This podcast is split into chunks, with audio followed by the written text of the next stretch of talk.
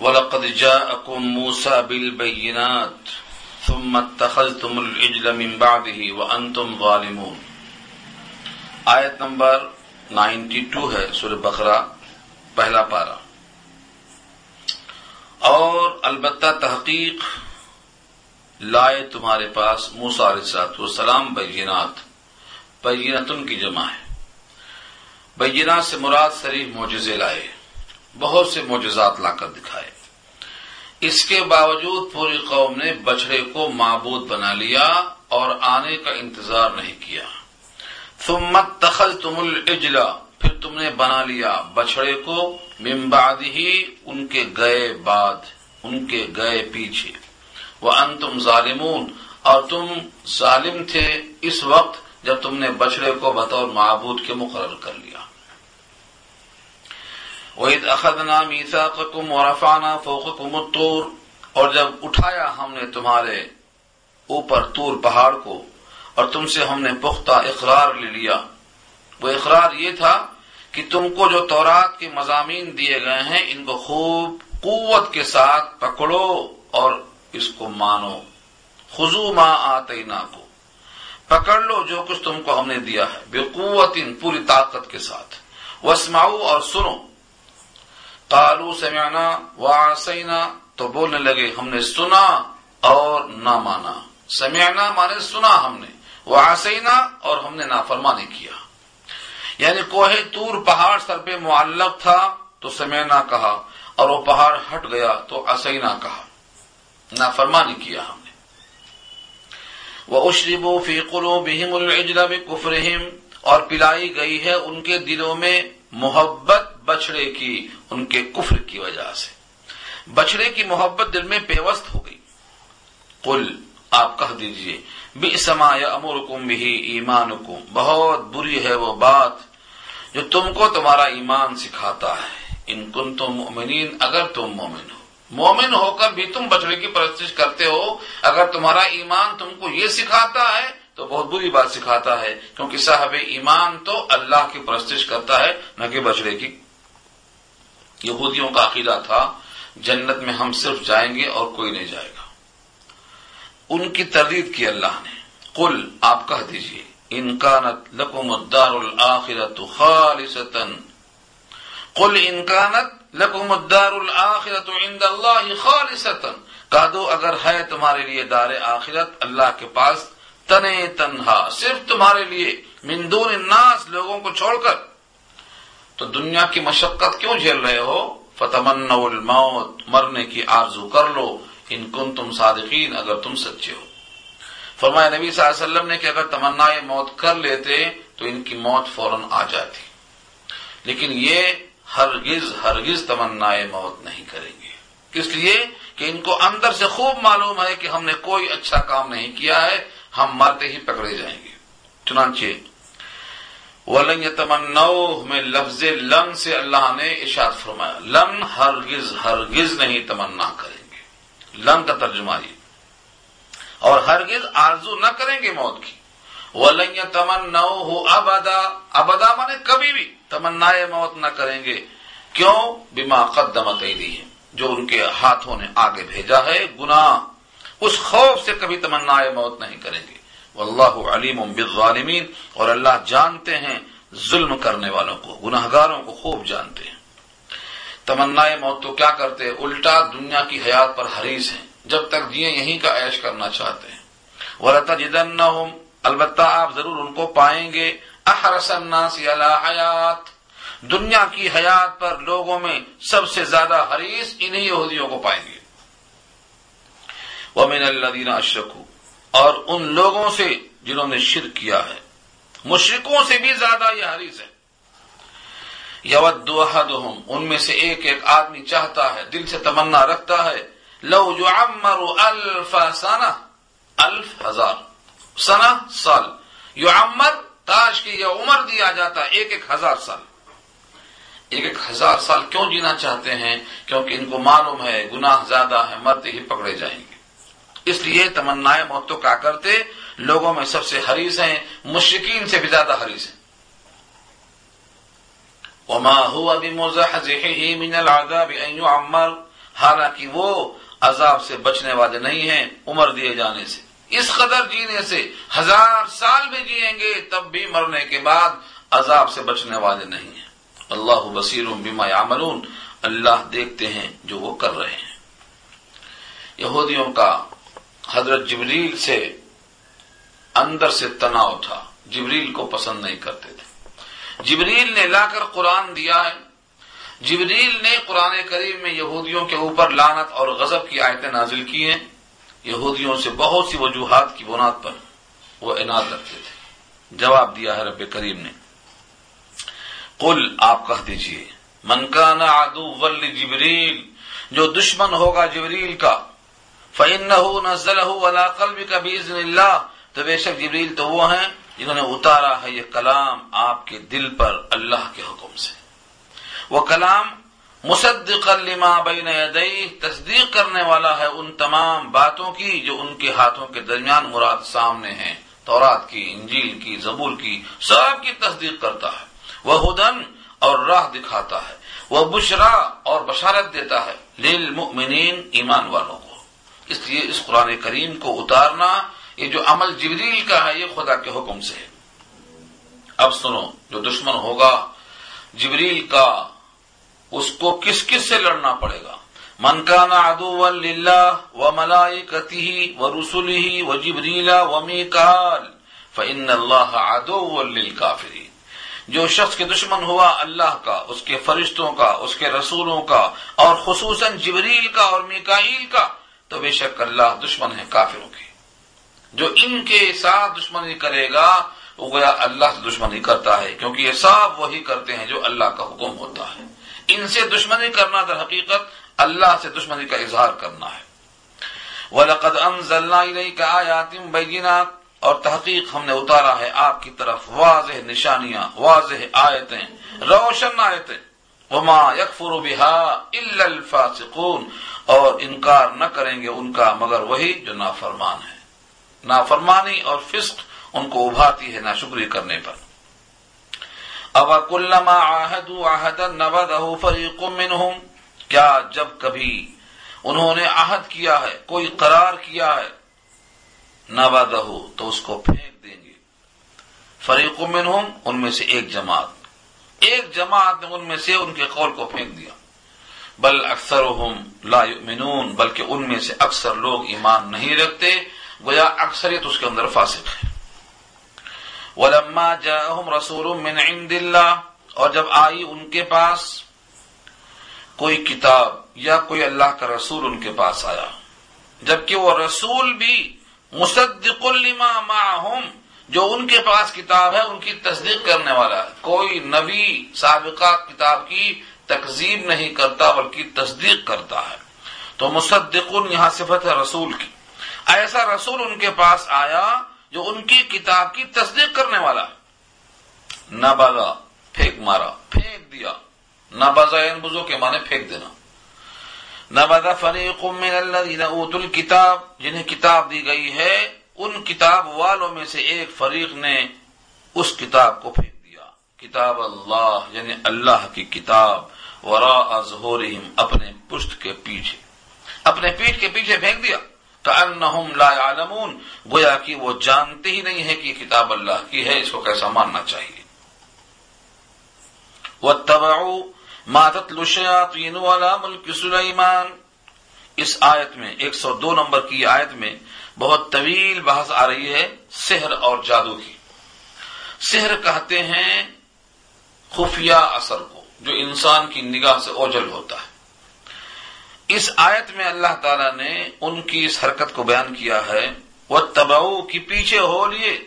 ماں تتل شیاتین جو تلاوت کیا ہے، جو پڑھتے تھے شیاتین اللہ ملک سلیمان سلیمان کے ملک میں یعنی سلیمان کی بادشاہت کے وقت میں۔ جو شیاتین پڑھتے تھے، اس کے پیچھے ہو لیے ہی وہ ماں کفر سلیمان اور کفر نہیں کیا سلیمان نے۔ ولیکن شیاطین کفرو لیکن شیاطین نے کفر کیا، کیونکہ وہ کفر سکھلاتے تھے۔ کیا کرتے تھے؟ یعلمون الناس السحر۔ لوگوں کو جادو سکھاتے تھے۔ لوگوں کو جادو سکھایا کرتے تھے۔ تو گویا جادو کا سیکھنا اور سکھانا، یہ ہے کفر کرنا۔ اب رہا دو فرشتوں کا بھیجنا جادو سکھانے کے لیے، اس کا کیا مقصد تھا؟ وما انزل على الملكين ببابل ہاروت و ماروت۔ اور جو نازل کیے گئے دو فرشتوں پر شہر کا نام ہے بابل، عراق کا ایک شہر ہے یہ۔ اور جو کچھ نازل کیا گیا دو فرشتوں پر بابل شہر میں۔ ان دونوں فرشتوں کا نام کیا تھا؟ ملکین کا، ایک ہاروت اور دوسرا ماروت، جن کا نام ہاروت اور ماروت۔ یہ دونوں فرشتے اللہ کی طرف سے بطور آزمائش کے بھیجے گئے تھے۔ وہ مایو عالمان من اور وہ نہیں سکھاتے تھے کسی کو۔ حتی یقولا یہاں تک کہ وہ دونوں کہہ دیتے تھے ان نما نہنو فتنا ان نما نہنو فتنا اس کے سوا کچھ نہیں کہ ہم آزمائش کے واسطے آئے ہیں۔ ہم تو فتنا ہیں۔ فلا تکفر، تم کفر مت کرو یعنی جادو سیکھ کر گناہ گار مت ہو۔ اس سے کچھ حاصل نہیں۔ یہ اللہ نے کیوں بھیجا؟ کون بندہ جادو سیکھ کر اس سے گناہ کرتا ہے اور کون جادو سے دور رہتا ہے؟ یہ آزمائش ہے۔ جیسے اللہ تعالیٰ نے ابلیس کو پیدا کیا ہے، اس کا وجود بھی آزمائش ہے ہمارے لیے۔ شیاطین کو ہمارے ساتھ لگایا گیا، امتحان ہے یہ۔ ایسے ہی ان فرشتوں کو بھیجا اور فرشتے کہتے تھے، دیکھو ہم سے مت سیکھو، ہم آزمائش کے واسطے آئے۔ لیکن وہ لوگ مانتے نہیں تھے۔ ان کو تو خواہش تھی کہ ہم یہ فن سیکھیں گے اور اسے اپنی خواہشیں پوری کریں گے۔ فیتعلمون منہما پھر سیکھتے تھے ان دونوں فرشتوں سے ماں ایسا فن، ایسا جادو۔ یفرقون به بین المرء وزوجه جس سے تفریق کرتے تھے، جدائی ڈالتے تھے مرد میں اور اس کی عورت میں۔ گویا جادو سے اتنا طاقت اور اتنا اثر ہوتا ہے کہ میاں بیوی کے درمیان تفریق ہو جائے۔ لیکن اس سے کوئی گھبرا جائے گا کہ جادو سب کچھ ہو سکتا ہے۔ اللہ نے نفی کر دیا آگے۔ وما هم بغارین به من احد الا باذن اللہ یہ آیت کا ٹکڑا بہت اہم۔ حالانکہ وہ نہیں ہے نقصان پہنچانے والے اس جادو کے ذریعے سے، من احد کسی کو، الا باذن اللہ، مگر اللہ کے حکم سے۔ جب تک اللہ کا حکم نہ ہو، کسی کا جادو کسی پر اثر نہیں کرے گا۔ جادو میں فی نفس ہی یہ اثرات ہیں۔ ایک طبقہ ہے اہل قرآن جو جادو کے وجود کا منکر ہے۔ حالانکہ جادو کا وجود ہے اور اس پر بہت سی آیتیں موجود ہیں۔ وَيَتَعَلَّمُونَ مَا يَضُرُّهُمْ وَلَا يَنفَعُهُمْ اور سیکھتے ہیں وہ چیز جو نقصان کرے، ان کا اور فائدہ نہ کرے۔ فائدہ جادو سے نہیں ہو سکتا، کبھی بھی ہاں نقصان ہو سکتا ہے۔ میاں بیوی میں تفریق ہو گئی، نقصان ہے، فائدہ کیا ہوا اس سے؟ فائدے کی چیز نہیں ہوتی۔ ما یضرہم جو ان کو نقصان کرے، وہ تو سیکھتے ہیں۔ ولا ينفعهم، ان کو نفع نہیں دے سکتا۔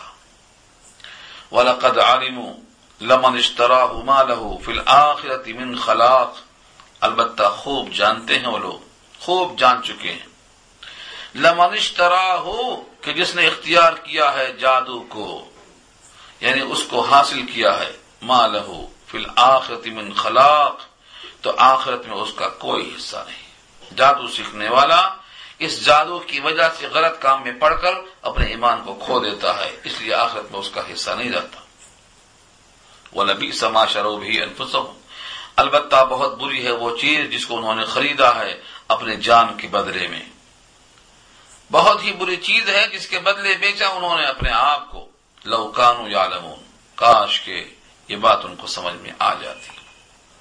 ولو انہم آمنوا واتقوا۔ اور اگر بے شک وہ لوگ ایمان لے آتے اور تقوی اختیار کر لیتے لمثوبۃ من عند اللہ خیر۔ تو بدلہ پاتے اللہ کے پاس سے بہتر۔ لو کانوا یعلمون کاش کہ ان کو یہ بات سمجھ میں آ جاتی اور اس کو وہ جان لیتے، تو ہرگز ہرگز یہ غلطی نہ کرتے۔ کہ اگر وہ یہودی ایمان لے آتے اور تقوی اختیار کر لیتے، تو جو تقوی اختیار کرنے پر بدلہ اللہ کے پاس سے ملتا، وہ بہتر ہوتا، کاش کی وہ بات جان لیتے۔ یہودیوں کی بہت سی شرارتوں کا ذکر اوپر آ چکا ہے۔ ان کے اخلاق کی گراوٹ کا بھی حال قرآن بیان کرتا ہے۔ ایک لفظ ہے رائنا رے الف آئن نون الف۔ رائنا رائنا کا لفظ نبی کریم صلی اللہ علیہ وسلم کو مخاطب کرتے ہوئے یہودی استعمال کرتے تھے۔ جس کے دو معنی نکلتے ہیں۔ ایک رائنا کے معنی آتے ہیں، ہماری رعایت کیجیے ہمارا خیال رکھیے ہم پر نظر رکھیے تو رائنا کے معنی ہماری رعایت کرنا، نظر کرم کرنا۔ یہ ظاہری معنی ہے۔ اور دوسرے معنی ہوتے ہیں، رائنا کے ہمارے چرواہے۔ یہ بھی معنی اس کا ہے کیونکہ رائی کہتے ہیں چرانے والے کو۔ جو بکریاں چرائے، اونٹ چرائے، اس کو رائی کہتے ہیں۔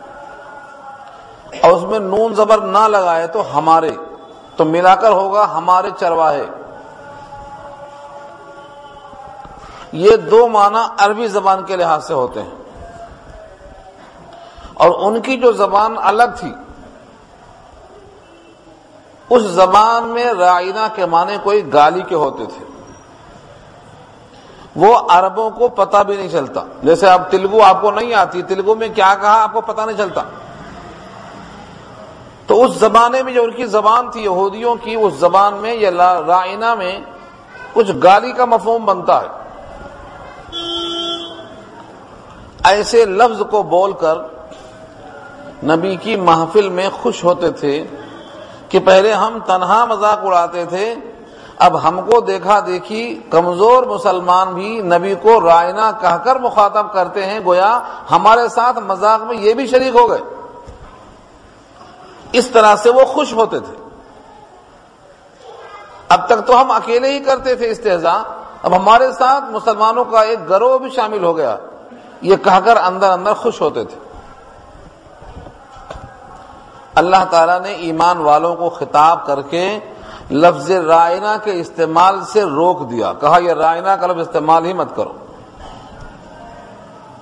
یا ایو الذین آمنو، اے وہ لوگ جو ایمان لے آئے ہو، لا تقولو مت کہو۔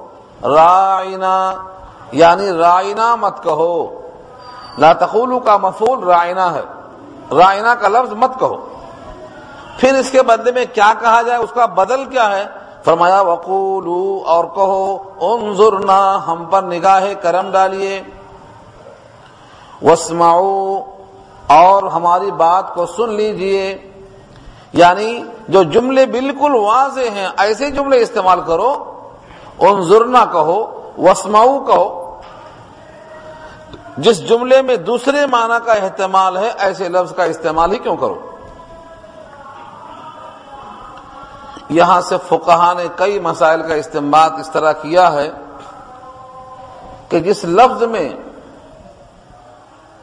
مشابہ ہو، جس لفظ میں شبہ ہو، جس لفظ میں کسی اور چیز کے معنی کا احتمال ہو، جس میں کسی کی دل شکنی ہو، جس میں کسی کو دھوکہ ہو سکتا ہو، ایسے لفظوں کے استعمال سے بچنا چاہیے۔ خاص طور سے مذہبی معاملات میں۔ کسی نے کہا یہ دعا پڑھ لو اور آپ نے شروع کر دیا پڑھنا اس کے بولنے سے اور اس میں پورے الفاظ شرک کے بھرے ہوئے ہیں تو گناگار تو وہ بھی ہوگا لیکن آپ بھی تو ہو رہے ہیں۔ تو خاص طور سے ایسے الفاظ جس میں شائب شرک ہو یا شائب خطا ہو یا گناہ کا امکان ہو ایسے لفظ کو استعمال کرنے سے اللہ نے یہاں روکا ہے۔ لہذا ایسے لفظ کا استعمال کرنا چاہیے جو بالکل بے غبار ہو، صاف ستھرا لفظ ہو۔ خاص طور سے اللہ و رسول کے معاملے میں۔ تاکہ گستاخی رسول کا ارتکاب نہ ہو، تاکہ عقیدہ خراب نہ ہو، تاکہ کسی طریقے سے بد اخلاقی کا الزام نہ ہو۔ ایسے لفظوں کا استعمال کرنا چاہیے جو بالکل صاف ستھرے ہوں۔ یہ اس آیت کا ظاہری مطلب ہے۔ تو پہلی بات ظاہر کرنا ہے کہ یہودی اتنے شریر ہوتے ہیں کہ ایسے بد اخلاقی کا مظاہرہ کرتے ہیں۔ اور مومن کو ایسے لفظوں سے اجتناب کرنا چاہیے۔ ودل کافرین عذاب علیم اور کافروں کے لیے المناک عذاب ہے۔ یعنی یہاں کافروں کا ذکر نہیں ہے، لیکن کافرین کے لیے عذاب ہے المناک کیوں کہا؟ یعنی جو نبی کے ساتھ ایسے بد اخلاقی کا مظاہرہ کرے گا، اس کے ایمان میں، اس کے ایمان کے چلے جانے میں اب شبہ کی گنجائش کہاں ہے؟ جس کے دل میں نبی کی عظمت کے بجائے نبی سے مذاق کرنے کا سوچ رہا ہو، وہ ایمان والا کیسے ہو سکتا ہے؟ یعنی ظاہر کر دیا، بد اخلاقی اللہ و رسول کے ساتھ۔ استحضا اور تمسخر اللہ و رسول کے ساتھ یہ کفر ہے، ایمان کے سلب ہونے کا ذریعہ ہے۔ اس لیے فرمایا وہ دل کافرین عذاب علیم۔ اور کافروں کے لیے البناک عذاب ہے۔ یہ تو ہوا بد اخلاقی کا مظاہرہ۔ دوسرا ان کا عقیدہ کیا تھا؟ اگلی آیت میں۔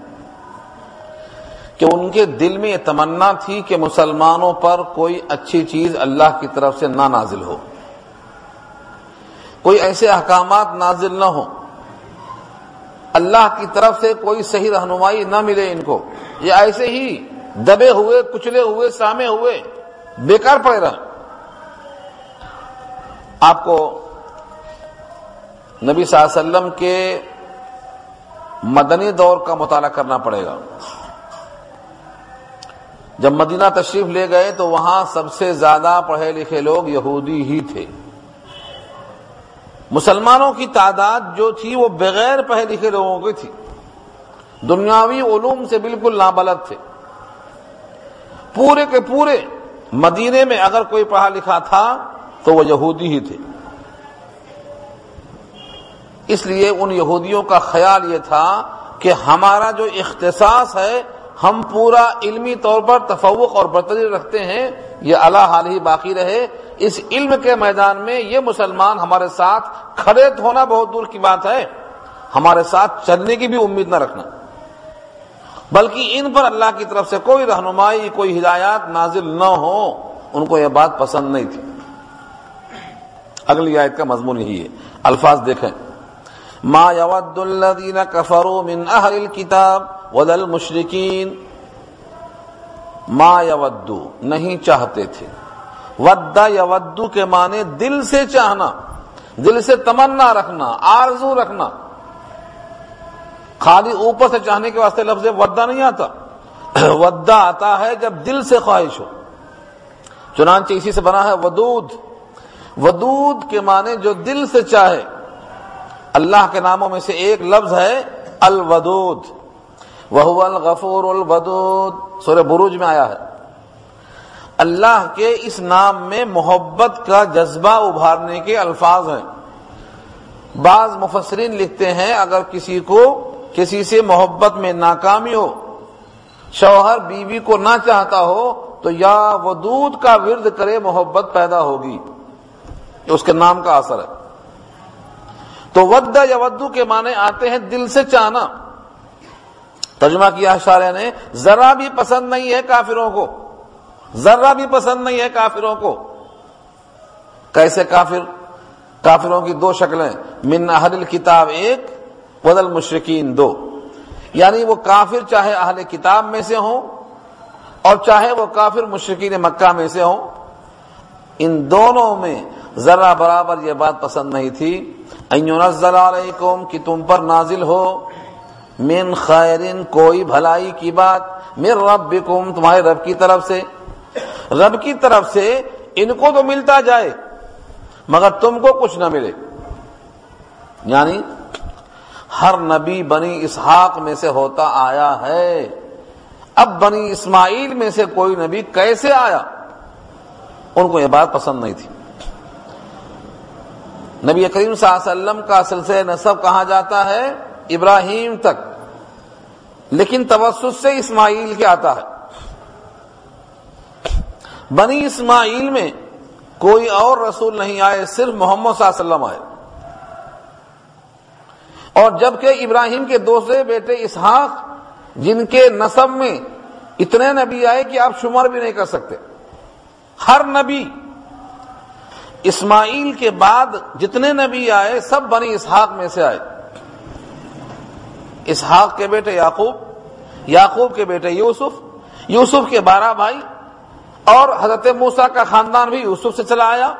حضرت زکریہ جتنے بھی اس سلسلے میں آئے یعنی حضرت اسماعیل کے بعد سے جتنے نبی آئے، سب بنی اسحاق میں آئے۔ اسماعیل میں صرف ایک ہی نبی آئے، وہ ہیں سید الرسول۔ ان کو یہ بات پسند تھی کہ وہ ایک رسول بھی ہمیں میں سے کیوں نہیں آئے؟ اس لیے وہ رسول برحق کو نہیں مانتے تھے۔ یعنی نبی صلی اللہ علیہ وسلم پر ان کو اس لیے غصہ تھا کہ یہ بنی اسماعیل میں سے کیوں پیدا ہوئے، بنی اسحاق میں سے کیوں نہیں آئے؟ اس لیے ان کو ذرہ برابر پسند نہیں تھا۔ نہ مشرقین کو اور نہ یہودیوں کو کہ وہ تم پر اترتا ہوا خیر کو برداشت کر سکیں۔ اس کا جواب دیتے ہیں اللہ۔ یعنی اگر اللہ تعالیٰ کسی کو اپنی رحمت کے لیے خاص کر لیتے ہیں تو اس میں آپ کو تکلیف کیا ہو رہی ہے؟ اللہ کو تو خوب معلوم ہے کہ مرسالت کا مستحق کون ہے۔ جب اس نے سمجھا مستحق، بنی اسحاق کو دیا، اور جب اس نے سمجھا مستحق، تو بنی اسماعیل کو دیا۔ اللہ کو خوب معلوم ہے رسالت کا حقدار کون ہے۔ اللہ عالم حیث یجعل رسالت آٹھواں پارا کی یہ آیت واضح کرتی ہے، اللہ کو خوب معلوم ہے کہ رسالت کو کس دل میں رکھا جائے۔ اللہ عالم حیث یجعل رسالت کہاں رکھے؟ جو شخص اللہ کی عطا پر تکلیف میں ہے وہ گویا اللہ کی تقسیم پر راضی نہیں ہے۔ اور جو اللہ کی تقسیم پر راضی نہ ہو، وہ گویا اللہ پر راضی نہیں ہے۔ اور جو اللہ پر راضی نہ ہو، اس کا ایمان کیا مطلب؟ اس لیے کہتے ہیں، حسد نیکیوں کو کھا جاتا ہے۔ حسد کیوں کرتا کسی پر کوئی؟ کہ اللہ نے اس کو اتنا کیوں دیا؟ معلوم ہوا، اللہ کی عطا پر اس کو تکلیف ہے۔ اللہ کی تقسیم پر تکلیف ہے۔ اللہ فرماتے ہیں اللہ یختص برحمت ہی معیشہ اللہ خاص کر لیتے ہیں اپنی رحمت کے ساتھ جس کو چاہتے ہیں، ان کی مرضی۔ اللہ جو کرتے ہیں، کوئی نہیں پوچھ سکتا۔ اللہ سب سے پوچھیں گے، اللہ سے کوئی نہیں پوچھ سکتا۔ اللہ نے خاص کر لیا رحمت کے واسطے جس کو چاہتے ہیں۔ تو اب اس میں تکلیف کی بات نہیں ہے۔ بلکہ مومن یہ ہے جو اللہ کے ہر فیصلے پر راضی ہو، راضی برضا ہونا اس کا ایمان ہے۔ اس پر ایک روایت مجھے یاد آئی۔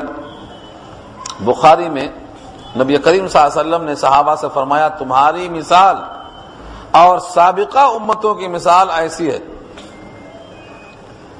اچھی طرح سن لو۔ تمہاری مثال اور سابقہ امتوں کی مثال ایسی ہے۔ ایک شخص نے ایک مزدور رکھا۔ کہا، یہ کام کرو، تم کو ایک قیرات ملے گا۔ قیرات کا مطلب سمجھو، ایک روپیہ ملے گا۔ قیرات تو کہتے ہیں ایک پیمانے کو۔ وحد کے پہاڑ کے برابر اس کا پیمانہ ہوتا ہے۔ ایک قیرات برابر ہے، وحد کے پہاڑ کے برابر۔ جنازے کی روایت میں ہے، جنازہ پڑھنے والے کو ایک قیرات ملتا اور ساتھ جا کر دفن تک رہا تو دو قیرات ملتا۔ قیرات کتنا ہوتا تو فرمایا ایک قیرات برابر ہے وحد کے پہاڑ کے۔ اتنے نیکی ملتی ہے جنازے میں ساتھ جانے سے۔ تو ایک مالک نے کہا، تم یہ کام کر دو، تم کو ایک قیرات ملے گا۔ اس نے کہا، ٹھیک ہے۔ کام کرتے کرتے ٹھیک دوپہر میں کہا، بھائی میں اب تھک گیا ہوں، میرے بس کی بات نہیں ہے، میں اب کام نہیں کرتا، جو دینا دے دو۔ مالک نے کہا، ٹھیک ہے، یہ ایک قیرات لے لو۔ دوسرا مزدور لایا گیا۔ اس نے کہا کہ میں یہ کام کرنے پر تمہیں ایک قیرات دوں گا۔ اس نے زہر سے لے کر اثر تک کام کیا اور تھک گیا۔ کہا، بس، اب میرے بس کی بات نہیں ہے، جو دینا دے دو۔ اس نے بھی ایک قیرات دے دیا، چلا گیا۔ ابھی کام باقی ہے۔ تیسرا مزدور لایا گیا، جس نے اثر سے مغرب تک کام کیا اور کام مکمل کر دیا۔ مالک نے خوش ہو کر اس کو دو قیرات دیا۔ پہلے والے دونوں مزدور واپس آئے۔ کہا، یہ کیا بات ہے؟ صبح سے دوپہر تک زیادہ وقت ہم نے کیا کام اور ہم کو ایک قیرات ملا۔ اور ظہر سے لے کر اثر تک زیادہ وقت کام کیا، ہم کو بھی ایک قیرات ملا۔ اور یہ اثر سے مغرب تک کم ٹائم میں تھوڑا سا کام کیا، ان کو دو قیرات ملا۔ مالک نے پوچھا، یہ بتاؤ، تمہارا حق ہم نے کچھ کم کیا؟ کہا، نہیں، ہمارا حق تو کچھ بھی کم نہیں کیا۔ جتنا وعدہ کیا تھا اتنا ہی دے دیا، بلکہ کام نہ کرنے کے باوجود دے دیا۔ تو کہا پھر اس کو بڑھ کے دیا؟ اس کی تکلیف ہے۔ مالک کہتا ہے، یہ میرا مال ہے، میری مرضی ہے۔ میں کسی کو فری بانٹتا ہوں، آپ کو کیا تکلیف ہے؟ فرمایا، نبی صلی اللہ علیہ وسلم نے پہلا مزدور یہودی ہے، دوسرا مزدور نصارہ ہے، اور تیسرا مزدور مسلمان ہے۔ کم ٹائم میں ڈبل تنخواہ لکھو۔ کم ٹائم سے مراد نبوت کا زمانہ تیئیس سال ہے۔ آپ کے امت کی عمریں ساٹھ ستر سال ہیں، بس۔ ان کی عمریں زیادہ ہوتی تھی۔ اس امت میں اکثر و بیشتر کی امت پچاس اور ساٹھ ساٹھ ستر کے درمیان میں ہے۔ صرف ایک خوش نصیب گزرے ہیں، سلمان الفارسی، جن کی ساڑھے تین سو برس کی تھی۔ ڈھائی سو سال بخاری نے نقل کیا ہے کہ اس میں کسی کا کلام نہیں ہے۔ کم سے کم ڈھائی سال۔ اور دوسرا کور ساڑھے تین سو ساڑھے تین سو سال۔ وہ ایک ہی ہے خوش نصیب۔ ورنہ عام طور سے کسی کی سو، کسی کی ڈیڑھ سو بھی ہو سکتی ہے، لیکن عام طور سے ستر اور ساٹھ۔ تو اس نے کم مدت میں ان سے زیادہ سیٹ لے گئے۔ معلوم ہے؟ جنت کی ایک سو بیس صفوں میں سے اسی صفحے امت محمدیہ کی ہیں۔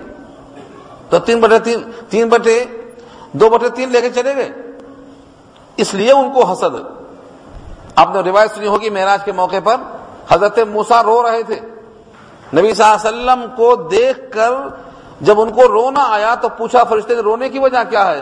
کہا، اس نوجوان پر دیکھ کر مجھے رشک آتا ہے کہ اتنے کم مدت میں، کل تیئیس سال میں اتنی زیادہ ان کی محنت ہوئی کہ حوض کوثر پر سب سے زیادہ ان کے ہی لوگ رہیں گے۔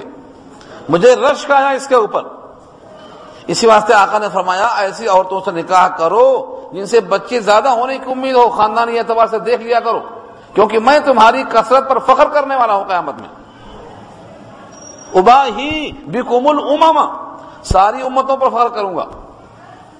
تو نبی کریم صلی اللہ علیہ وسلم نے یہ واضح فرمایا کہ کم وقت میں، کم کام میں زیادہ مزدوری ملنے والی کون ہے؟ امت محمدیہ۔ ہے اور ہم کیا کرتے ہیں؟ وہ کم ٹائم بھی یہاں وہاں ضائع کر دینا چاہتے ہیں۔ ہے تھوڑا سا ٹائم۔ اگر جنت کا یقین ہے، جہنم کا یقین ہے، محشر کا یقین ہے، قبر میں حساب کا یقین ہے، تو یہ کم ٹائم تو کم سے کم صحیح استعمال کر لینا۔ جس بچے کو معلوم ہے کہ امتحان یقینی ہے اور ٹائم بہت کم ہے، اگر وہ بھی کھیل رہا ہے تو پاس کیسے ہوگا؟ ایک صاحب نے نقل کیا ہے کہ ایک بچہ رات میں رو رہا تھا۔ اس کے ابا کو فکر ہوئی، بیٹا کیوں رو رہا ہے؟ بچہ ہے، چھوٹا ہے، رو رہا ہے۔ بستر پہ رو رہا ہے، سوتے وقت بچے کہیں روتے ہیں، سو جاتے ہیں۔ بیٹا کیوں رو رہا ہے؟ کہا بھی ہوم ورک باقی ہے، کل ٹیچر ماریں گے۔ ہوم ورک نہیں کر سکا میں۔ ٹیچر کل ماریں گے۔ ٹیچر کے خوف سے بچہ رو رہا ہے۔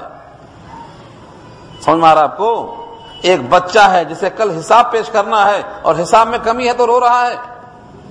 اس کے باپ کو سمجھ میں آیا کہ یہ بچہ کل کے حساب کے واسطے رو رہا ہے اور مجھے بھی حساب دینا ہے اللہ کے سامنے، مجھے رونا نہیں آ رہا، میں تو سو رہا ہوں خالی۔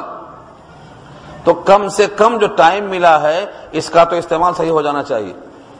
تو یہودیوں کو یہ بات قطعی پسند نہیں آتی ہے کہ مسلمانوں کو کم سے کم وقت میں زیادہ مل جائے۔ اس لیے کوئی قسم سے خیر آتا تو جلتے تھے وہ۔ حالانکہ اللہ کی طرف سے وعدہ ہے، اللہ خاص کر لیتے ہیں اپنی رحمت کے واسطے جس کو چاہتے ہیں، اور اللہ بڑے فضل والے ہیں۔ اللہ ذوالفضل العظیم بڑے فضل والے ہیں، کم ٹائم میں مزدوری زیادہ۔ اور اگر اس کے بارے میں اور بھی آپ کو چاہیے معلومات، اس امت کے بڑائی کے بارے میں، ایک باب ہے مشکات میں، باب و ثواب حاضل اس چیپٹر کو پڑھ ڈالیے آپ۔ اتنی روایتیں اتنی روایتیں کہ دل خوش ہو جاتا۔ لیکن ایک شک ہے، ایک شک کیا ہے؟ کہ ہم اس امت کا کامل فرد بن کے دکھائیں۔ کامل فرد۔ امتی کسے کہتے ہیں؟ یہ باریک انشاءاللہ آگے بحث کروں گا میں، کہ امتی کی صحیح تعریف کیا ہے؟ امتی بن گئے تو بیڑا پار ہے۔ کل امتی خلون الجنہ۔ میرے ہر امتی داخل ہوں گا جنت میں۔ اللہ من ابا۔ سوائے اس کے جس نے انکار کر دیا۔ صحابہ نے پوچھا قیلا ومن ابا؟ کون ہے انکار کرنے والا؟ کالا فرمایا، من اتا دخل الجنہ ومن آسانی فقط اب جس نے میری اطاعت کی، وہ داخل ہوگا جنت میں، اور جس نے میری نافرمانی کی، وہی ہے نافرمان، وہ یہ بغاوت کرنے والا۔ تو امتی کی تعریف یہ ہے، جو نبی کی اتباع کرے، جو نبی کی اطاعت کرے، وہ امتی ہے۔ اور جو نبی کا نافرمان ہو گیا، وہ امتی کی لسٹ سے خارج ہو جائے گا اس لیے اس کو نافرمانی نہیں کرنا چاہیے۔ ہاں غلطی ہو جانا، گناہ ہو جانا، بھول چوک ہو جانا، یہ بشیر تقاضا ہے، پھر توبہ کر لیکن مسلسل نافرمانی، نبی صلی اللہ علیہ وسلم کی امت ہونے کا یہ تقاضا ہے کہ ہمیشہ نافرمانی نہ کریں، بلکہ اطاعت کرنے کی کوشش کریں۔ سورہ والقدر کی تفسیر میں گئے بغیر بولتا ہوں، سورہ والقدر کا شان نزول بھی یہی ہے۔ کہ ان کی عمریں ایک ایک ہزار سال ہوتی تھی، اس امت کی ستر سال ہے مقابلہ کیسے ہوگا؟ اللہ نے سورہ قدر نازل کر کے بتایا، نہیں، ان کی ایک ہزار سال کی عبادت تم کو میں ایک شب میں دینے کو تیار ہوں، وہ شب قدر ہے۔ اس کا پس منظر پڑھ لینا، یہی ہے اس کا پس منظر۔ کم ٹائم میں زیادہ کمانا، یہ اس امت کا خاصہ ہے۔ اس لیے یہودی چاہتے نہیں تھے اس چیز کو۔ اللہ خاص کرتے ہیں اپنے رحمت کے واسطے جس کو چاہتے ہیں، اللہ بڑے فضل والے۔ اس بڑے فضل کا تقاضا ہے کہ اس نوکر کو جس کی عمر ہی کم ہے اور جو اپنے محبوب کی طرف منسوب ہے، اس محبوبیت کا تقاضا یہ ہے کہ کم سے کم کام پر بڑھ کے مزدوری دی جائے۔ وہ دو کرات دیا اللہ نے۔ اس حدیث کو سنا کر امام اعظم ابو حنیفہ نے کئی مسائل کا استدلال کیا ہے۔ مگر ابھی ہم نئے نئے ہیں، یہاں مسائل میں جائیں گے تو الجھن پیدا ہوگی۔ بہت سے لوگ ہیں جن کو شکایت ہوگی۔ یعنی چھیڑ دیا تو سنی لو۔ اثر سے لے کر ظہر تک کا وقت زیادہ ہونا چاہیے۔ اثر سے لے کر مغرب تک کا وقت کم ہونا چاہیے، نسبتاً اس وقت کے۔ یعنی ظہر اثر کے بیچ کا جو وقت ہے، وہ زیادہ ہونا چاہیے۔ بمقابلہ اس وقت کے جو اثر اور مغرب کے بیچ میں ہے۔ کہا کیسے معلوم ہوا؟ کہا اسی حدیث سے۔ اسی حدیث سے معلوم ہوا۔ انہوں نے کہا کہ ہم نے ظہر سے اثر تک زیادہ وقت میں زیادہ کام کیا، ہم کو مزدوری کم، اور اس نے اثر سے مغرب تک کم ٹائم میں کم کام کیا ہے، مزدوری بڑھ کے۔ تو کم ٹائم میں کب ہوگا؟ جب اس کا وقت کم ہو۔ حنفیہ کہتے ہیں اثر کی نماز دو مثل کے بعد پڑھنا ہے۔ انہیں سے ثابت ہوتا ہے۔ اسی واسطے احناف کے نزدیک اثر کی نماز دو مثل کے بعد پڑھنے کا حکم دیا گیا ہے۔ اب دو مثل کیا ہے، ایک مثل کیا ہے، وہ ابھی نہیں، آگے انشاءاللہ آئے گی بس اس کے بعد ایک بہت بڑا اعتراض تھا یہودیوں کا کہ قرآن کریم کی آیتیں منسوخ کیوں ہوتی ہیں؟ نسخ کیا چیز ہے؟ نسخ۔ پہلے ایک آرڈر آیا اس کے بعد دوسرا آرڈر آیا، پہلے کو کینسل کر دیا۔ پہلے ایک جیو نکلا، پھر دوسرا جیو آیا، پہلے کو کینسل کر دیا۔ یہ جو کینسلیشن ہے نا، اسی کا نام نسخ ہے۔ اب دنیا والے کہتے ہیں کہ کیا اللہ کو پہلے سے نہیں معلوم تھا؟ پہلے ایسی آیت دیا، ایسا حکم دیا، ایسا آرڈر دیا، بعد میں اس کا الٹا دوسرا حکم دے دیا۔ کیا اللہ کو پہلے سے خبر نہیں تھی؟ کیوں ایسا کیا؟ تفسیر میں مفسرین نے پہلے کہا دو سو آیتیں منسوخ ہیں۔ بہت گھٹتے گھٹاتے آخر میں شاہ وج اللہ دہلوی تک بات پہنچی۔ انہوں نے کہا نہیں، پانچ آیتیں منسوخ ہیں۔ علامہ سیودی نے کہا بیس آیتیں منسوخ ہیں۔ مختلف لوگوں نے۔ اب ناسخ اور منسوخ کیا چیز ہے؟ اس آیت سے یہ آیت منسوخ ہے۔ پہلے یہ حکم تھا، اب یہ حکم آیا۔ مثال کے طور پر۔ ساتویں پارے میں، پانچویں پارے میں، کئی پاروں میں وہ آیتیں ہیں، میں ایک نمونہ دے دوں تاکہ آپ کو اندازہ ہو جائے۔ قرآن کریم میں اللہ کا حکم یہ ہے کہ جب ہم کبھی کوئی آیت منسوخ کرتے ہیں یا بھلا دیتے ہیں ذہنوں سے، تو اس سے بہتر آیت لاتے ہیں دوسری، یا اس جیسی دوسری آیت لاتے ہیں کم سے کم۔ حکم تھا جو عورتیں بے حیائی کا ارتکاب کریں تو ان کو گھروں میں قید کر دو یہاں تک کہ وہ مر جائیں۔ ان کو گھروں میں قید کر دو۔ فام سکو ہن فل بیوت حتیٰ ہن الموت۔ یہ آیت ہے۔ جو عورتیں تم میں بے حیائی کا ارتکاب کریں، ان کے لیے سزا کیا تھی؟ گھروں میں قید کر دو۔ واللاتی یاتین الفاحشۃ من نسائکم فسط شدو فاستشهدوا علیہن اربعۃ منکم فان شهدوا فامسكوهن فی البیوت حتى يتوفاهن الموت. او يجعل الله لهن سبیلا پہلے گواہوں کو طلب کرو، ثبوت ہو جائے تو گھروں میں قید کر دو۔ کب تک؟ جب تک کہ مر نہ جائے وہیں۔ یا پھر اللہ کوئی راستہ اور عطا فرما دیں۔ یہ آیت پر عمل ہوا کہ نہیں ہوا، مگر یہ آیت موجود ہے۔ حافظ یہاں بہت ہیں۔ جب چاہے کھول کے چیک کر لو۔ یہ قرآن کریم کی آیت ہے۔ اس کے بعد دوسرا حکم آیا کہ اگر عورتیں بے حیائی کا ارتکاب کریں اور گواہ مل جائیں اور شادی شدہ ہوں تو ان کو سنگسار کر دینا ہے۔ اور شادی شدہ نہ ہو تو سو سو کوڑے مارنا ہے۔ گھر میں قید کرنا موت تک یہ کینسل ہو گیا۔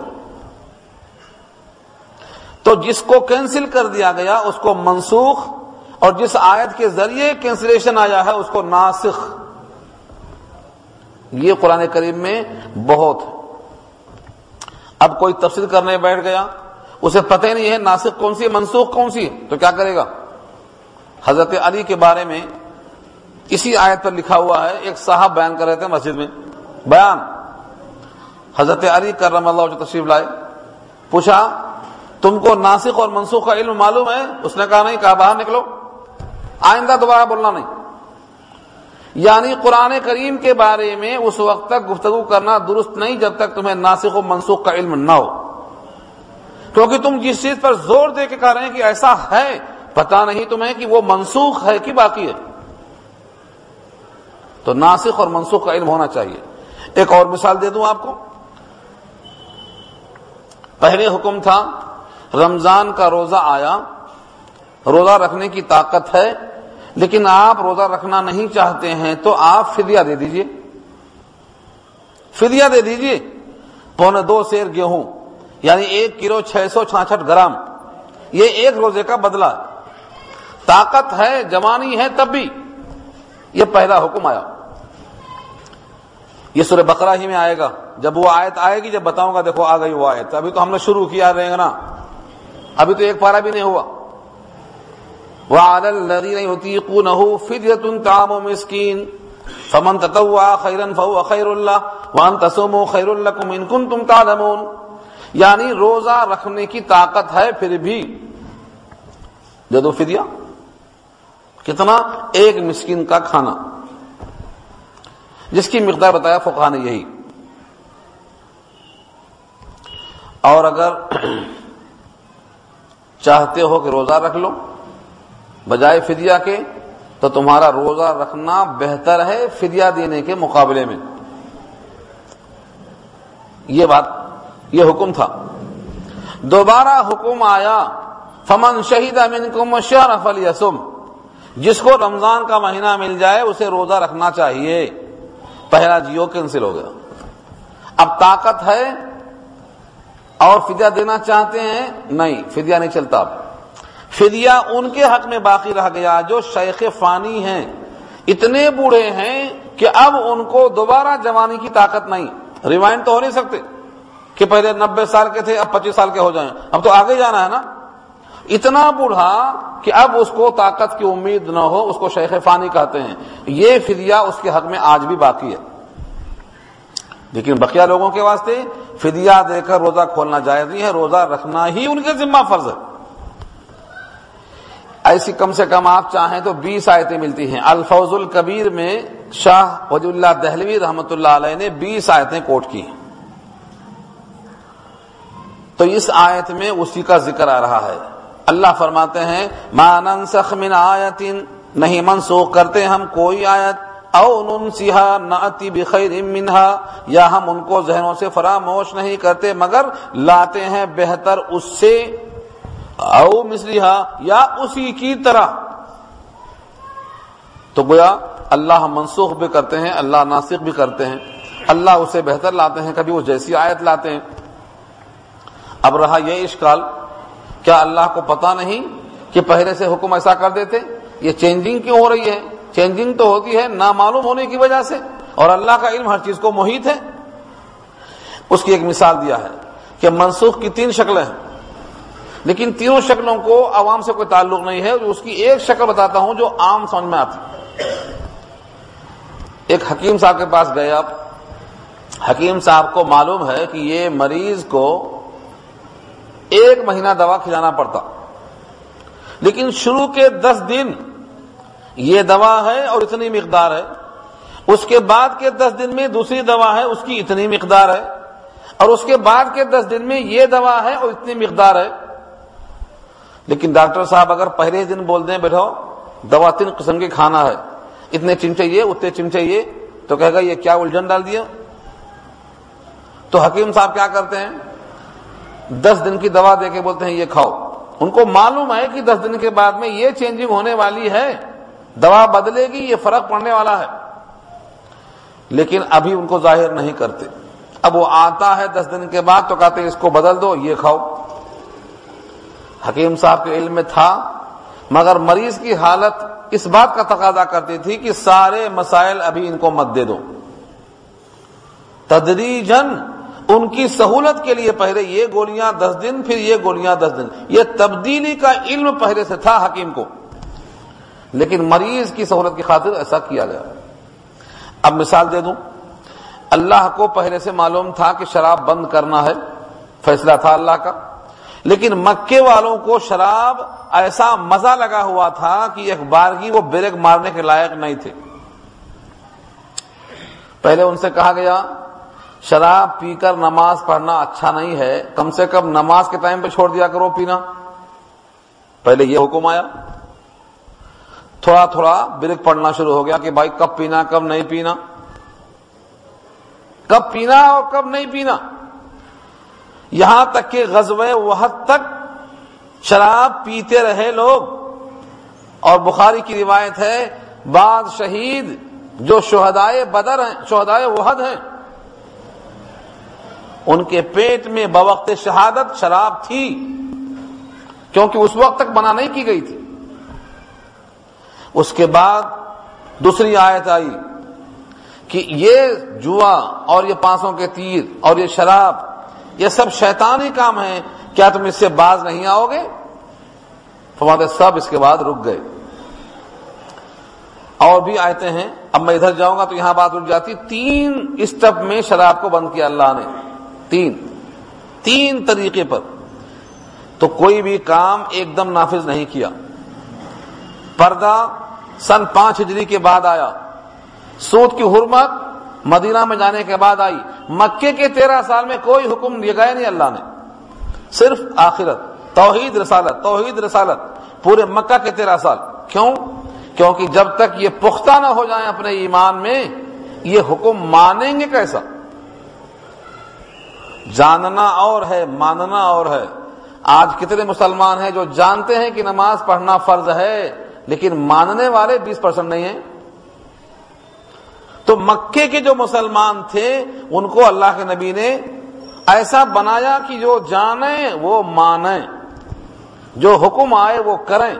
اس لیے تیرہ سال تک صرف ان کا ایمان، ان کی فکر آخرت ان پر اتنا زور دیا، اس لیے ساری مکی آیتوں میں ٹٹول کر دیکھیں گے تو آپ کو توحید، رسالت، آخرت یہی ملے گا تین مضمون۔ اور جب کوئی توحید، رسالت، آخرت مان لے تو اس کے لیے نماز پڑھنا آسان ہے۔ جھوٹ بولنا مشکل ہے، غیبت کرنا مشکل ہے، کیونکہ اس کو حساب دینے کی فکر لگ گئی۔ پوری مکی آیتوں میں توحید، رسالت، آخرت۔ اور مدنی آیتوں میں احکامات شروع ہوئے۔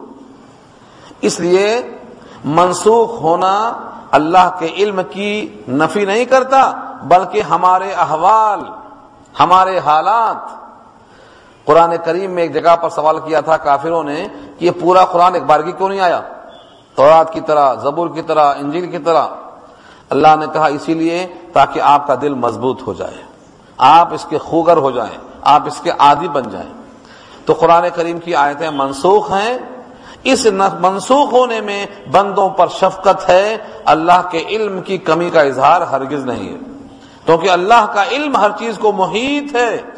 وکان اللہ بکل شعیم محیطہ وقت احاطہ بکل شعین علم اللہ نے ہر چیز کو احاطے میں رکھا ہے اپنے علم کے لحاظ سے۔ صرف بندوں کی شفقت کے واسطے منسوخ کیا ہے۔ تو قرآن کریم کی آیتیں بھی منسوخ ہیں اور ناسخ بھی ہیں۔ اب کتنی آیتیں منسوخ ہیں، کتنی آیتیں ناسخ ہیں، اس کے لیے آپ کو اگر پڑھنا ہی شوق ہے تو جلالین کی شرح کمالین دیکھ لیجیے، اکٹھا مل جائے گی لسٹ آپ کو۔ اکٹھا مل جائے گی۔ اس آیت سے یہ آیت منسوخ ہے، اس آیت سے یہ آیت منسوخ ہے۔ ان تمام کو اکٹھا کرنا ہے، تو آپ وہاں فرض دے سکتے ہیں۔ تو اس آیت میں جب نسخ اور منسوخ کا ذکر آیا تو یہودیوں نے اشکال کیا کہ یہ کیا طریقہ ہے؟ پہلے ایک حکم، پھر دوسرا حکم۔ اللہ نے ان کی تردید کیا۔ ننسخ من آیت، نہیں منسوخ کرتے ہم کوئی آیت، موقوف کرتے کوئی آیت، او ننسیہا یا اس کو بھلا دیتے ذہنوں سے۔ نہ آتی تو لے آتے ہم بخیر منہا، اس سے بہتر۔ او مسلحا یا اسی کے مثل۔ علم تعلم، کیا تم کو یہ بات نہیں معلوم؟ ان اللہ اعلی کل شعین قدیر، اللہ ہر شے پہ قادر ہیں۔ اس کی قدرت میں سے یہ بھی ہے کہ اپنا کلام بدل دیا پہلے یہ حکم تھا، اب یہ حکم ہے۔ پہلے حکم تھا کہ تم سب جاؤ فلاں کام پر۔ اب حکم آیا کہ کچھ لوگ مت جاؤ۔ اللہ کا حکم، اللہ کا کلام، اللہ کو تبدیلی کا پورا حق ہے۔ تو بہرحال ناسخ اور منسوخ جس طرح قرآن میں ہیں ایسے ہی ناسخ و منسوخ حدیثوں میں بھی ہیں۔ پہلے نماز میں بات کرنا جائز تھا، سلام کا جواب دینا جائز تھا، چھی کا جواب دینا جائز تھا یا رحمک اللہ، چھی کا جواب بولنا جائز تھا، دروازہ کھولنا جائز تھا، چلنا جائز تھا۔ سب روایتیں بخاری میں ہیں۔ بات کرنا جائز تھا، لیکن اب منع ہے۔ منع کرنے والی بھی حدیثیں موجود ہیں۔ اور جن حدیثوں میں چلنے کا، بولنے کا ذکر ہے، وہ حدیثیں بھی بخاری میں موجود ہیں۔ ایک واقعہ سنا دوں، اس میں سے تاکہ آپ کو یاد رہے۔ کم سے کم ایک واقعہ مثال میں۔ ایک صحابی ہیں، ان کا نام ہے ذوالدین ان کے ہاتھ ذرا لمبے تھے، تو ہاتھوں والے بولتے تھے ان کو۔ ہمارے پاس کسی کو لمبو بولتے۔ لمبو کیوں؟ ذرا زیادہ لمبا ہے اوروں سے، تو لمبو ہو گیا۔ یہ اگر وہ برا کر سمجھتا ہے تو نہیں پکارنا چاہیے ایسا۔ لیکن اس کو بھی مزہ لگ گیا، لمبو سننے کا تو بول سکتے، حرج نہیں جسے محدثین میں ایک صاحب کا نام ہے آما، اندھے۔ اب ان کا نام ہی ہے آما۔ ایک کا نام ہے آرج، لنگڑے۔ لنگڑا ہونا تو عیب ہے، لیکن ان کا نام پڑ گیا، وہ نام سے مشہور ہو گئے وہ۔ اس روایت کے رابی کون ہے؟ تو آرج ہے بولنا پڑے گا۔ تو اگر کوئی آدمی برا نہیں محسوس کرتا ہے، اپنے اس نام سے تو بولنا درست ہے۔ لیکن اس کو تکلیف ہو رہی ہے تو ایسا بولنا درست نہیں ہے۔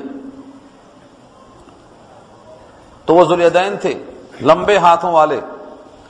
نبی صلی اللہ علیہ وسلم کے پیچھے نماز میں موجود تھے۔ سلام پھیرنے کے بعد انہوں نے کہا کہ اے اللہ کے نبی، کیا نمازوں میں کمی کر دی گئی ہے یا آپ بھول گئے؟ آپ قصرت سلاد ام نصیر یا رسول اللہ؟ اتفاق سے آج ہی پڑھایا بخاری میں یہ سبق۔ مطالعے میں نہیں، آج بخاری پڑھاتے پڑھاتے حضرت سے آئی۔ کتاب العلم میں روایت موجود ہے بخاری میں۔ کیا نمازوں میں کمی ہو گئی یا آپ بھول گئے؟ تحابی میں بھی روایت آئی ہے یہ۔ آقا نے فرمایا، نہ میں بھولا ہوں، نہ نمازوں میں کمی آئی ہے۔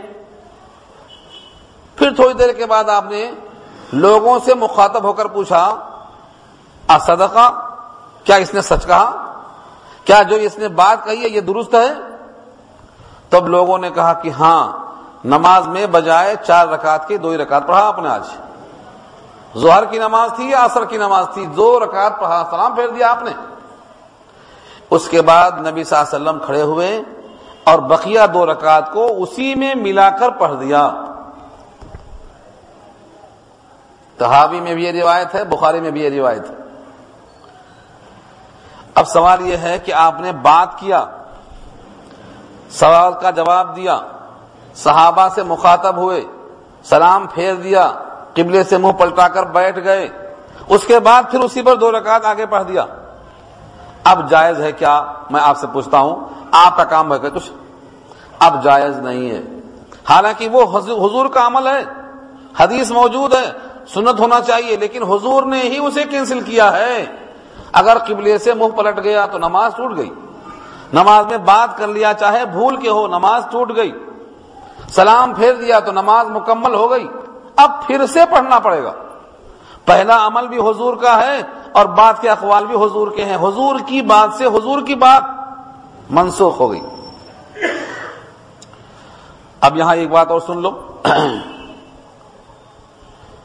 کلام اللہ سے کلام اللہ منسوخ ہوتا ہے۔ اور حدیث سے حدیث منسوخ ہوتی ہے۔ حدیث سے حدیث منسوخ ہوتی ہے، لیکن حدیث سے آیت منسوخ نہیں ہوتی۔ ہاں آیت سے حدیث منسوخ ہوتی ہے۔ چنانچہ مشکات میں کتاب العلم میں روایت ہے، کلام اللہ ینسخ کلامی۔ کلام اللہ میرے کلام کو منسوخ کر دیتا۔ ہے وہ کلامی لا ینسخ کلام اللہ، اور میرا کلام کلام اللہ کو منسوخ نہیں کر سکتا۔ فرق سمجھ میں آیا آپ کو؟ کلام اللہ قطعی ہے، اس سے حدیث منسوخ ہو سکتی ہے، لیکن حدیث سے کلام اللہ منسوخ نہیں ہوتا۔ کلام اللہ کو منسوخ کرنے کے لیے کلام اللہ کی دوسری آیت ہی ہونا چاہیے۔ اب جب دونوں چیزیں معلوم ہو گئیں، اب جتنے لوگ رفع دین کی روایتیں لاتے ہیں کہ رفع دین نمازوں میں ہے، ہم کہتے ہیں رفع دین ہے، لیکن منسوخ ہے۔ ہاں بات یہاں آنا ہے، کیونکہ اشکال تو دور ہونا چاہیے۔ یہ اس کا تعلق منسوخی سے ہے۔ سو صحابی کہتے ہیں کہ رفع دین ثابت ہے۔ ہم نے کہا، سر آنکھوں پہ۔ لیکن دو صحابی کہتے ہیں کہ یہ کینسل ہے۔ تھا پہلے، اب نہیں ہے۔ تو آپ کیا کریں گے؟ سو صحابی کی روایت بھی صحیح ہے۔ جیسے بخاری کی میں نے ابھی روایت سنایا، بخاری میں یہ صحیح ہے۔ لیکن اب یہ منسوخ ہے عمل نہیں ہو سکتا۔ ایسے ہی حضرت عبداللہ بن مسعود فرماتے ہیں کہ رفع دین پہلے تھا، مگر اب ختم کر دیا اللہ کے نبی نے۔ اور فرمایا کہ سوائے تکبیر تحریمہ میں اول وقت ہاتھ اٹھانے کے، بقیہ نماز میں آپ نے ہاتھ نہیں اٹھایا۔ یہ کون صحابی ہیں؟ حضرت عبداللہ بن مسعود رضی اللہ تعالیٰ عنہ۔ ہم نے کب کہا کہ رفع دین کی حدیث نہیں ہے؟ ہمیں یہ دکھاؤ کہ کینسل نہیں ہے۔ اور نبی کریم صلی اللہ علیہ وسلم نے اپنی آخری نماز میں بھی رفع دین کیا ہے، یہ دکھاؤ ہمیں۔ ہم رفع دین کے وجود کا انکار نہیں کرتے۔ ہم رفع دین کو نبی کے آخری دن تک جانے کو منسوخ سمجھتے ہیں۔ ہمیں کوئی روایت نہیں ملتی کہ نبی کی آخری نماز میں رفع دین تھا۔ ہے تو دکھاؤ سر آنکھوں پہ۔ تو یہ میں نے کیوں بات اٹھایا تاکہ آپ کو مثال بھی یاد ہو جائے؟ کہ ناسخ اور منسوخ کا علم ضروری ہے قرآن میں بھی اور حدیث میں بھی۔ جو اردو کی حدیث لے کے پھرتے ہیں، عربی سے بالکل واقف نہیں ہے، انہیں کیا پتا کہ کون سی حدیث ناسخ ہے اور کون سی منسوخ ہے؟ اب مثالیں دیا میں اگر حدیثوں میں اور آیتوں میں تو بے شمار حدیثیں میرے سامنے ہیں، لیکن ہمارا موضوع بدل جائے گا۔ آج کا عنوان کیا ہو جائے گا؟ ناسخ اور منسوخ ہو جائے گا۔ ہم آیت سے آگے چلتے ہیں۔ مزید کلام چاہیے تو آپ شخصی ملاقات کیجیے اس کے لیے۔ ماننسخ من آیتین ہم نہیں منسوخ کرتے کوئی آیت، او ننسیہا یا اس کو بھلا دیتے ناتی بخیر منہا، ہم لاتے ہیں اس سے بہتر، او مثلیہا یا اس جیسی۔ علم تعلم، کیا تم کو نہیں معلوم؟ ان اللہ علی کل شیء قدیر اللہ ہر شے پہ قادر ہیں اللہ ہر شے پہ قادر ہے۔ کوئی شے ان کی قدرت سے خارج نہیں ہے۔ علم تعلم ان اللہ له ملک السماوات والارض؟ اس قدرت کی دلیل ہے یہ۔ کیا تم کو نہیں معلوم کہ بے شک اللہ ہی کے لیے ہے زمین و آسمان کی ملکیت ملکیت یعنی سلطنت اور بادشاہت، زمین و آسمان۔ جتنی چیزیں ہیں سب اللہ کی ملکیت ہے اتنی چیزوں کا مالک ہونا بغیر قدرت کے ممکن ہے۔ یہ دلیل ہے۔ جو زمین و آسمان کا مالک ہے وہ اس ملکیت کو برقرار کیسے رکھ سکتا ہے بغیر قدرت کے؟ چھن جاتی ہاتھوں سے۔ جس طرح بہتوں کی حکومت چھن گئی، کمزور پڑ گئے، حکومت چھن گئی۔ لیکن یہ حکومت زمین و آسمان کی اللہ کے پاس ہے اور رہے گی، بلکہ وہاں تک چھیننا تو کجا، کسی کا تخیل بھی نہیں پہنچتا۔ جس دن سے سورج کو پیدا کیا ہے، آج تک اس سورج کو ایک لمحے کے لیے کسی نے مؤخر کرنے کی ضرورت نہیں کی۔ نہ کوئی کر سکتا۔ ہے تو اس کے قدرت کی دلیل ہے یہ۔ زمین و آسمان میں سلطنت اللہ کی ہے۔ اگر وہ طاقتور نہ ہوتا، قادر نہ ہوتا، تو اب تک کوئی چھین لیتا۔ اور بولتا، آج بارش نہیں ہوگی۔ اور آج چاند نہیں نکلے گا۔ لیکن اللہ کی قدرت ہے، جس دن سے پیدا کیا، آج تک اس نظام میں کوئی خلل نہیں ڈال سکا۔ وما لکم من دون اللہ من ولی ولا نصیر اور نہیں ہے تمہارے لیے کوئی ولی اور کوئی نصیر اللہ کے مقابلے میں۔ حق تعالی کے سوا تمہارا کوئی ولی، تمہارا کوئی مددگار نہیں ہے۔ بار بار سنو، وما لکم اور نہیں ہے تمہارے لیے من دون اللہ اللہ کے علاوہ سے۔ من ولی کوئی مددگار، ولا نصیر کوئی نصرت کرنے والا۔ یعنی اگر اللہ تم سے ناراض ہو جائیں، اللہ اپنی قدرت سے تم کو ضرر پہنچائیں۔ تو کوئی اسے روک نہیں سکتا۔ اور اللہ اپنی قدرت سے تم کو خیر پہنچائیں تو کوئی اسے ٹال نہیں سکتا۔ یہ ہے اللہ کی قدرت۔ اللہ کے مقابلے میں آ کر تمہارا کوئی ولی بن جائے، تمہارا کوئی نصیر بن جائے، یہ ہو ہی نہیں سکتا۔ چنانچہ اللہ فرماتے ہیں سورہ حج کے اندر، ومن يهن اللہ فما له من مکرم ان اللہ يفعل ما يشاء۔ جس کو اللہ توہین پر لے آئیں ومن يهن اللہ جس کی توہین اللہ کریں، فما له من مکرم، اس کا کوئی اکرام کرنے والا نہیں۔ ان اللہ يفعل ما وہ جو چاہتے ہیں کرتے ہیں۔ تو اکرام انہی کی مرضی سے ہوگا، توہین انہی کی مرضی سے ہوگی۔ وہ ہر شے پہ قادر ہیں۔ تو اللہ کے مقابلے میں کسی ولی کی اور کسی مددگار کی اور کسی نصرت کرنے والے کی حاجت بھی نہیں ہے۔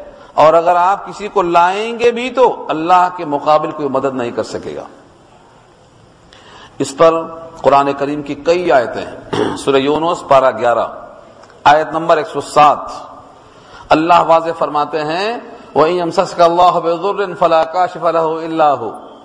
اگر اللہ تعالی کسی کو نقصان پہنچانا چاہیں تو اس کو دور کرنے والا کوئی نہیں مگر وہی۔ سورہ یونس، پارہ گیارہ، آیت نمبر ایک سو سات۔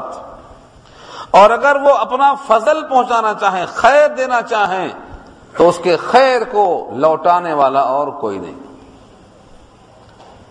اور یہ مضمون اللہ نے اور کئی مقام پہ پیش کیا ہے۔ اس کے بعد صحابہ کرام کو ایک تمبی آئی ہے۔ وہ کیا؟ نبی کریم صلی اللہ علیہ وسلم سے بار بار سوال کرنے میں آپ کو تکلیف ہو رہی تھی۔ لوگ سمجھتے ہیں سوال کرنے میں تکلیف نہیں ہوتی؟ ہوتی۔ زیادہ سوال کرنے سے منع کیا۔ ہاں سوال معقول ہو، موقع اور محل ہو، مناسب وقت ہو، تو سوال کرنے سے علم بڑھتا ہے۔ اور اگر جواب دینے والا تھکا ہوا ہو، جواب دینے والا غزب ناک بیٹھا ہوا ہو، تو آپ کو جواب صحیح نہیں ملے گا، بلکہ آپ کو جواب میں ایک قسم کا خلجان اور اشکال اور الجھن پیدا ہو جائے گی۔ اس لیے سوال کرنے کا وقت دیکھ کر سوال کرنے کا حکم دیا ہے۔ جب یہ آیت نازل ہوئی کہ تم سوالات کیا ایسا کرنا چاہتے ہو جیسا موسا سے ان کی قوم نے سوال کیا تھا؟ گائے کیسی ہونا؟ ابھی آئے نا پیچھے؟ گائے کا رنگ کیا ہونا؟ اس کی عمر کیا ہونا؟ کیا جیسا انہوں نے سوال کیا تھا موسا سے؟ تم سوال ایسا کرنا چاہتے ہو؟ ایک حکم آیا، عمل کرو۔ ام تریدون ان تسالوا رسولکم، کیا تم چاہتے ہو کہ سوال کرو اپنے رسول سے؟ کما سئل موسی، جیسا موسی سوال کیے گئے، من قبل، اس سے پہلے۔ ان کو سوال کر کر کے اپنے لیے مسائل کو پیدا کر لیا تھا انہوں نے۔ کیا تم سوالات ایسے کرنا چاہتے ہو؟ ساتواں پارا سورہ معدہ کے آخر میں اللہ فرماتے ہیں، لا تسالو ان اشیاء ان تبدلکم تسوکم۔ ایسی سوالات میں باتیں مت پوچھو کہ اگر تم پر ظاہر کر دی جائیں تو تم کو تکلیف ہو جائے۔ خصوصاً اس زمانے میں جب قرآن نازل ہو رہا تھا۔ اس لیے کہ تم سوالات کر کے اپنی دل تنگی کا سامان فراہم مت کرو۔ تو سوالات زیادہ نہیں کرنا چاہیے۔ لوگ سمجھتے ہیں یہ قربت کی دلیل ہے، یہ تو تھکانے کی دلیل ہے۔ حضرت عبداللہ ابن عباس کے بارے میں آتا ہے، وہ کسی عالم کے پاس جاتے۔ حضرت عبداللہ ابن عباس خود عالم، عباس کے بیٹے، مفسر قرآن۔ لیکن جب وہ کسی کے پاس جاتے، کسی صحابی کے پاس جاتے، تو کھٹکا نہیں مارتے۔ کہ میرے کھٹکا مارنے سے ان کو اذیت ہوگی، پتہ نہیں کس موقف میں ہے بیٹھ جاتے۔ جب وہ خود کسی کام سے باہر نکلتے تب بھی متوجہ نہ ہوتے۔ جب وہ خود پوچھتے کہ آپ کا مجھ سے کچھ کام تو نہیں ہے، آپ یہاں کیوں بیٹھے ہیں؟ تو اپنا مدعا پیش کرتے۔ اور لوگ بولتے کہ آپ ایسا کیوں کرتے؟ اگر آپ نے ہمیں بلا لیا ہوتا، کھٹکا مار کے اطلاع کر دیا ہوتا، تو آپ کو اذیت نہ ہوتی۔ وہ فرماتے تھے، عالم اپنی قوم میں ایسا ہوتا ہے جیسے نبی اپنی امت میں ہوتا۔ ہے العالم فی قوم ہی کن نبی فی امت ہی روح المانی مشہور کتاب ہے تفسیر کی۔ سولہ جلدوں میں ہے۔ علامہ آلوسی کی لکھی ہوئی ہے۔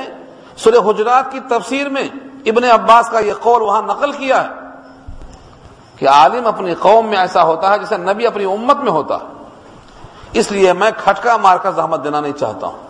یہ ان کا عمل تھا۔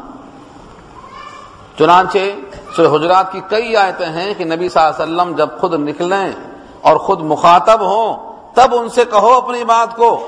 گھر کے باہر سے پکارنے والے بے عقل ہیں۔ باہر سے پکارنے والے بے عقل ہیں۔ موبائل حجرات اکثر حملہ کہا قرآن نے۔ تو باہر سے پکارنا، بے وقت پکارنا، بے موقع سوال کرنا، اس سے اذیت ہوتی ہے۔ اور بھی امام بخاری نے باب قائم کیا ہے۔ اگر امام کو یعنی محدث کو غصہ ہے، غصے کے موقع پر سوال کرنا چاہیے یا رکنا چاہیے ٹھنڈا ہونے تک، باقاعدہ اس نے باب قائم کیا ہے۔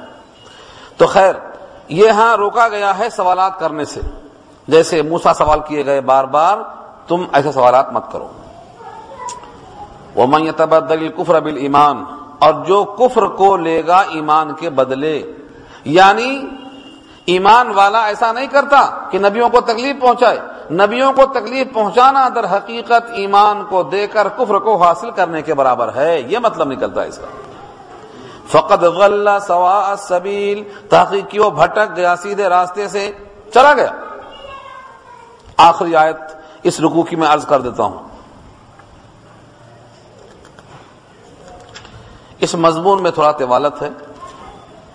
ود کثیر من احد الكتاب لو يردونكم من بعد ایمانكم كفارا حسدا من عند انفسهم اس آیت میں تھوڑا طویل کلام ہے ود کثیر من اہل کتاب اہل کتاب میں سے بہت سے لوگ دل سے خواہش کرتے ہیں کاش تم کو واپس بھیج دیں کافر بنا کر تمہارے ایمان لا چکنے کے بعد حسد کرتے ہوئے، حسد کرتے ہوئے من عند انفسہم، اپنے دلوں میں۔ بعد اس کے کہ ان کے واسطے حق ظاہر ہو چکا ہے۔ لہذا ان کو معاف کرو، درگزر کرو، یہاں تک کہ اللہ کا حکم آ جائے۔ اللہ ہر شے پہ قادر ہے۔ اس آیت پر بحث انشاءاللہ میں آئندہ ہفتہ کروں